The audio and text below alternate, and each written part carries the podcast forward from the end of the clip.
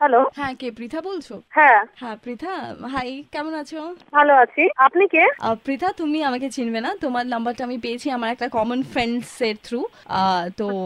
বলছিলাম কি আহ, তুমি ফ্রি তো হ্যাঁ আপ- এখন ফ্রি না এখন না মানে আমি বলছি কি তুমি নর্মালি ফ্রি তো কেমন ফ্রির কথা বলছো ফ্রি মানে আহ, তুমি কারোর সাথে এঙ্গেজ নও তো উম, না ঠিক আছে তো কবে ডেটটা ফাইনাল করবো বলে দাও আমাকে কিসের আহ, কিসের মানে বিয়ের কার বিয়ে তোমার সাথে আমার শ্বশুরের বিয়ে আমার বিয়ে আর তোমার শ্বশুরের সাথে আমার বিয়ে হ্যাঁ আমার শ্বশুর সদ্য সদ্য বিধবা হয়েছে তো তাই আমি শাশুড়ি খুঁজছিলাম তুমি কে বলছো আমাকে একটু বলবে ঠিক করে আমি শ্বশুরের বৌমা আবে তুই কে রে কোন খান কি নাকি? কোন হারাম যদি তোর শ্বশুরের বিয়ে দেবি হারাম